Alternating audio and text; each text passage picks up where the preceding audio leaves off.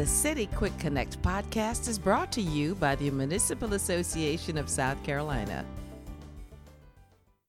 Hey, everybody. This is Casey Fields. I'm the manager for municipal advocacy at the Municipal Association of South Carolina.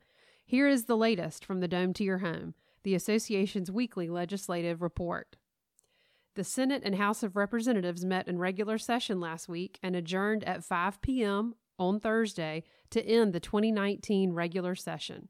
Legislators plan to return to Columbia on Monday, May 20th to complete work on the budget conference report and any other bills that went to conference committees. Since this is the first year of a two year session, all bills will remain active for the 2020 session. Here are a couple of updates on some bills that passed and that are still active for 2020. The Utility Relocation Bill, Senate Bill 401, was adopted, enrolled for ratification, and once ratified will be sent to the governor for his signature or veto. House Bill 3137, the Local Government Fund Formula Bill, was sent to a conference committee with Senators Scott, Cromer, and Corbin, and Representatives Bannister, Cobb Hunter, and Finlay. Senate Bill 440, which made changes to the Textile Revitalization Act, was adopted enrolled for ratification, and the same as 401, once ratified, will be sent to the governor for his signature or veto. The Tobacco Preemption Bill and the Plastic Bag Ban Bill, also a preemption bill, they both remain on the Senate contested calendar. And the bill that prohibits the Municipal Association from collecting business licenses on behalf of cities remains in a House committee. The bill that amends the Tort Claims Act remains in a House committee, while the South Carolina Small Wireless Facilities Deployment Act bill is still in Senate Judiciary Committee. S 227, the Senate version of the zero millage bill, was passed by the Senate and moved to the House contested calendar at the last minute last week. It'll be ready for debate when they return in January 2020. Details of all the bills that were passed during this session will be available in the year end report at the Municipal Association's annual meeting in July and online. The year end report will also include bills that are still active for 2020. Here are a couple of updates on our advocacy initiatives. House Bill 3132 and Senate Bill 217, those were both the flexibility bills that deal with hospitality and accommodations tax revenue to control and repair flooding. That 217 passed the Senate and it was sent to the House Ways and Means Committee. It is in the House Ways and Means Committee for the 2020 legislative session when they return. House Bill 3137, as I mentioned earlier, is in a conference committee and can be taken up when they return on Monday, May 20th to handle conference reports.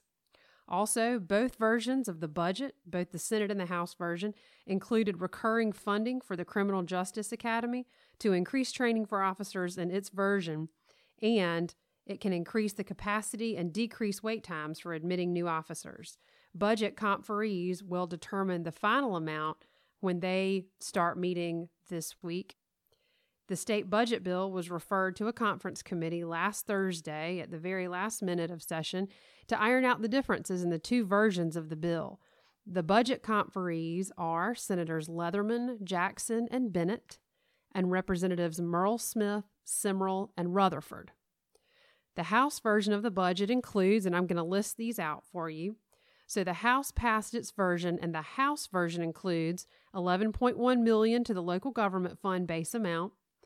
They included the 1% credit for employers' retirement system contributions, 22 million in non-recurring funds as a match for FEMA for Hurricane Florence, 2 million in recurring funding to the Criminal Justice Academy, and an additional 1.47 million to the Criminal Justice Academy for mobile training. It exempts retired state employees from the $10,000 earning cap.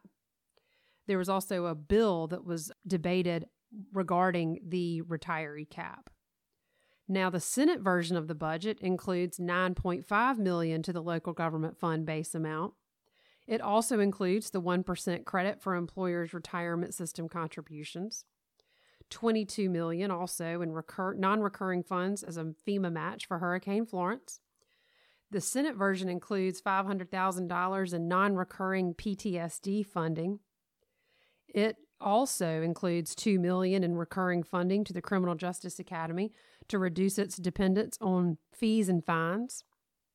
There were also two provisos that were included in the Senate version of the budget that were not in the House version. Proviso 109.14 protects existing collections programs, it removes the restriction on processing, and specifically permits counties and municipalities to contract with private third parties to assist in the collection of business license taxes so long as business data is submitted to the municipality rather than the private third party.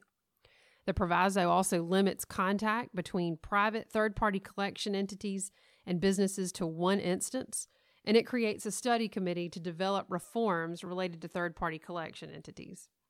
There was also another proviso adopted in the Senate version of the budget, Proviso 117.21, in case you want to look these up. It requires nonprofit organizations that receive contributions from an entity that receives money in the state budget bill to provide detailed statements about their staff salaries, positions, and programming to the State Executive Budget Office and Revenue and Fiscal Affairs Office. The proviso further requires a nonprofit organization to agree to an audit by the state auditor before it can accept contributions from covered entities. There were only two bills that were introduced that had an impact on cities and towns. I encourage you to look those up in the tracking system. There were bills in subcommittee and committee last week, so I encourage you to look those in the tracking system also. This is our last podcast, our regular podcast for From the Dome to Your Home. We look forward to coming back with a final wrap up with the full legislative team and keep listening to this podcast so you can hear all different perspectives from the Municipal Association, from Main Street to the annual meeting. And we look forward to coming back with the legislative team and sharing some more interviews with senators, House members, mayors, and keeping you informed. And make sure to follow the legislative team on Twitter and always look an Uptown Update on Mondays for a new podcast. Thanks for listening this session, everybody. The City Quick Connect podcast is one of several ways the Municipal Association keeps you informed of the opportunities and issues impacting South Carolina cities and towns. Learn more at www.masc.sc and stay up to date with the association's latest happenings on Facebook, Twitter, and Instagram.